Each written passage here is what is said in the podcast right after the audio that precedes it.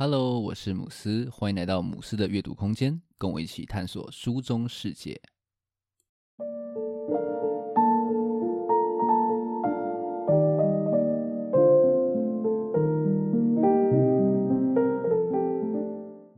今天要跟大家分享《写你》这一本散文集。这本书呢，是我今年在台北书展捕获的一本书哦。对于作者蒋雅妮呢，其实我不算是非常的陌生。不过呢，最初会知道她不是因为书哦，而是听到她的 podcast。你说不可，我说可。那蒋雅妮在节目当中呢，访问了非常多的作家，像是之前呢就有访问我非常喜欢的散文集《草莓与灰烬》的作者房慧珍。那我相当推荐呢，如果你对文学作品有兴趣的话呢，可以去听听看他的 podcast。那其实我读这本写你之前呢，呃，其实之前就有读过他的另外一本散文集。我跟你说，你不要跟别人说。那个时候看完蛮喜欢的，但是呢，就是有一点不知道心得要怎么分享。结果呢，最后就是不了了之哦。那其实我在读完这一本写你之后呢，也同样陷入了那种有点不知道怎么样去分享的状况。不过呢，这次就想说，呃，没关系啦，就分享看看，把自己的感受说出来就好。那总之，我们就开始今天的介绍吧。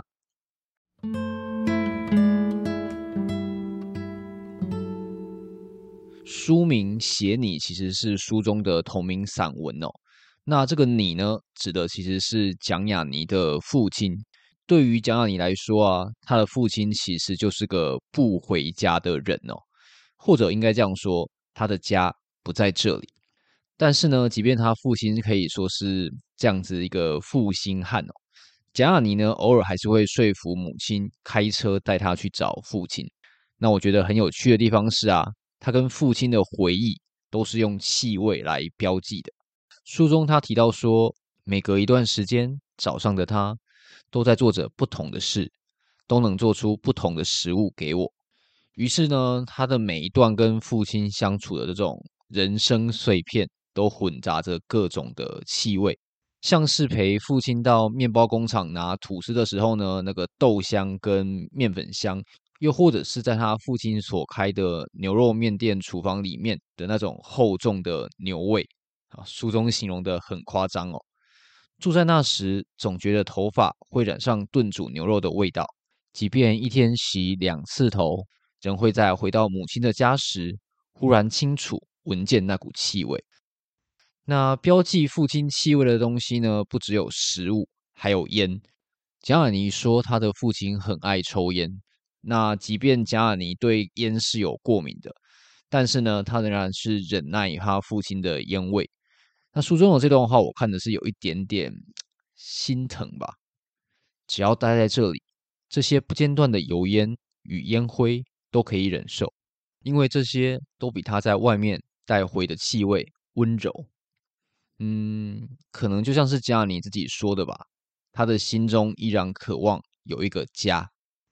那与写你相对，书中还有另外一篇散文，也叫做写你，但是这个你呢是女部的你，所以呢，这个你指的当然就是蒋亚妮她的母亲哦。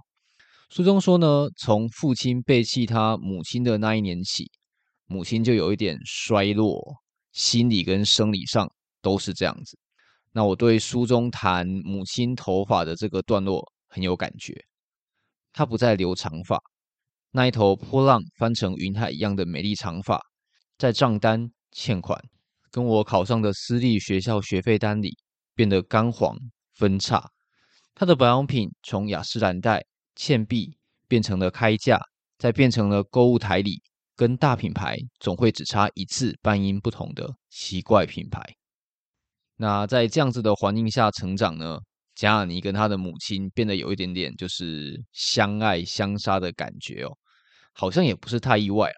那我对书中谈说他大脚碎玻璃的这个段落看的是有一点惊恐。他不过是骂了我自私，骂我像父亲一样自私后，我就在他面前竖着脸。赤脚踢破一整面阳台玻璃，玻璃像水晶一样撕裂，有一道最尖的角划开了我的脚踝。不过呢，我觉得更让人觉得惊恐的是，他帮他母亲搬家的时候呢，居然发现哇，他母亲把他所有跟父亲通信的 email 通通都印了下来。他母亲亲口对他这样说：“你知道这些是什么吗？是我和他写过的所有 email。”真的是很可怕的执念哦。好在最后呢，这个家还是搬成了。母亲的人生呢，似乎总算有了新的开始。那我很喜欢书中的这段话：终于在今年夏天最闷热的一个午后，你一个人搬进了新家，勇敢的和你前半生一样。印象中之前读我跟你说，你不要跟别人说的时候呢，对于这些亲情都是有点轻轻的去带过的感觉，给我一种说，哎，这之前已经讲过了。莫再提的感觉，因此呢，我在读这本写你的时候，反而会有一种好像在逆吹连载的感觉哦，蛮有意思的。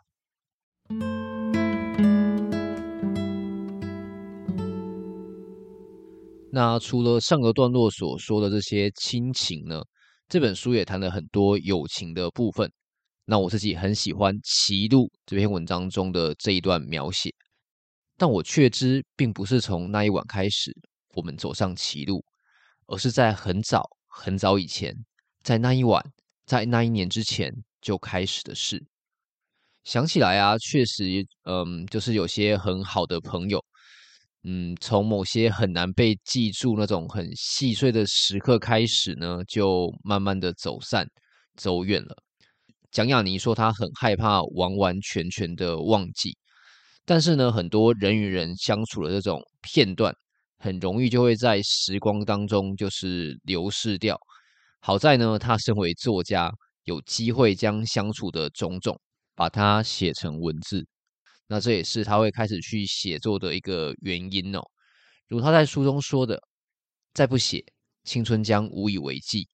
我们很快的会被时光冲得更淡，冲出人鱼的尾巴，冲离不可言说的灵魂共战。”另外呢，书中谈恋情的部分，我觉得也是嗯很引人遐思哦。像是没有尽头的事这篇文章，就用信件来当做引子，有点幽微的去带出一段呃已经过去的感情，充满了很多留白。那我自己觉得读起来非常的有味道。这边来念一小段：Dear X，今天七月，Blur 要在香港开演唱会了，你是否买好了机票？飞去住在一处几十层高的饭店大楼里，等待他们开唱。不知道你是否还喜欢他们现在的歌？那我也很喜欢足第三点的热咖啡，它的结尾。L 呢，这个前男友他自以为是的温柔，读起来真的是有一点哭笑不得。他这边也来念一下，就像最体贴的长辈一样，说出：“我都知道，没关系，因为你心里。”还忘不了那一个人，我终于哭了起来。或者 L 根本不知所谓的理解，那一瞬间，我想了许久，才知道他说的那一个人是谁。这是 L 的幸福与自圆其说，这是 L 从凌晨三点里递过来的温柔。L 从没有在听，L 喜欢他非常理解的我。嗯，或许人与人啊、呃、之间的理解。就是如此的困难吧。觉得书中贾亚尼谈友情还有恋情的部分都蛮有意思的。不过呢，想一想，好像有一个作家朋友还蛮可怕的哦。一个不小心呢，就会被写进作品里面。但还好我没有。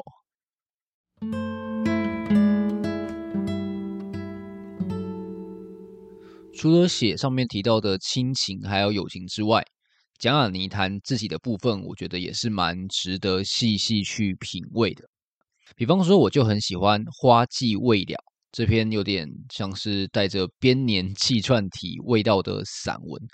很意外，说这样子有点流水账的书写的方式，竟然能够写得啊这么的好看，让我觉得呢，诶，或许有机会也可以写看看我自己的流水账人生，当做是一种记录。毕竟啊，就如同蒋亚妮所说的，年轻与不再年轻是猝然的，就是一早醒来，你发现与年轻时的自己隔着海，也隔着岛，那样一场睡眠的时间。北水晶柱，我觉得也是题材非常有趣的一篇文章，里面呢用种种的流水来串起他的人生碎片。他随便来念一小段：猜想二十八岁的我，依然还会在这城市里的巷道间找一条真正想爱上的河，用我最盛大的流逝，止不住地向前，管它又流去哪。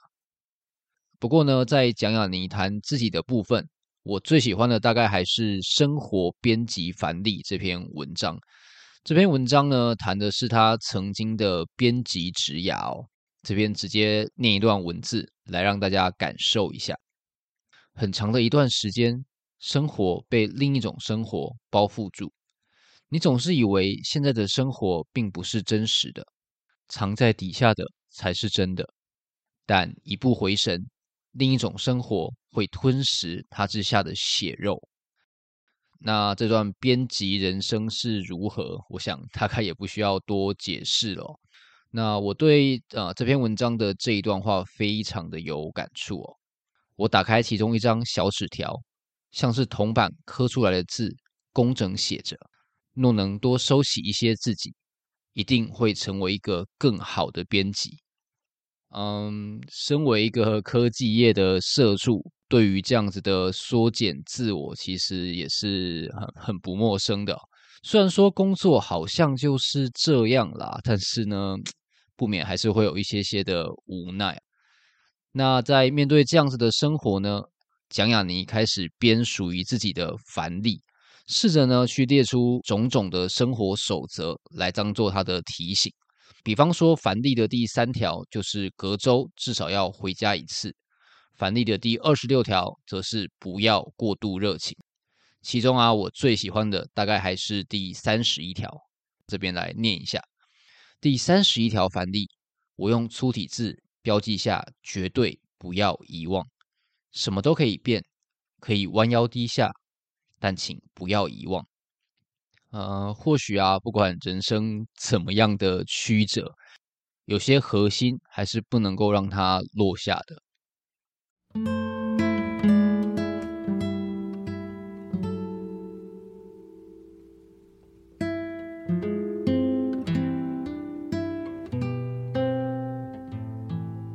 很喜欢蒋亚妮她散文里面的那种劲道，有一种呢狠狠把自己写进文字的感觉。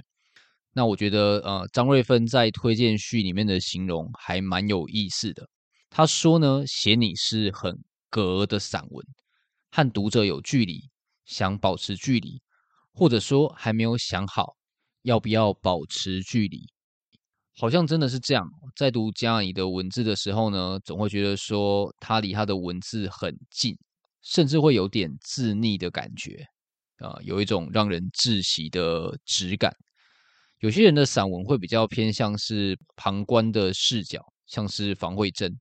蒋亚妮，我觉得说他完全是走另外一路，有时候会觉得说，嗯，这样的文字也太赤裸了吧。不过呢，也就因为太深入，作为像是我这样的局外人读的时候呢，有些时候反而会有点看不清的感觉。只能说呢，诶，他的散文好像有一种这样子的朦胧美吧。蒋雅妮在他的自序里面有提到说，写作。对他来说，就像是在渡劫。他是这样说的：“我始终是自私的人，我渡不了的，便写出来让大家一起苦；我渡完的，也要写出来让自己记得，不是什么伟大的事。”嗯，我想啊，不管他写父母、写友情或者是恋情，可能也都是在写他自己吧。用写作避免遗忘，用写作去渡他人生的劫。好，不确定大家听完这一集有没有被推荐到的感觉哦。我自己是很喜欢蒋亚妮的文字啊，但是呢，真的就不是很会表达。不过呢，能够把感觉记下来总是好的。之前读完，我跟你说，你不要跟别人说，呃，什么都没有留下。但这次的写你呢，我有努力的去记下来了。那今天的分享就到这边。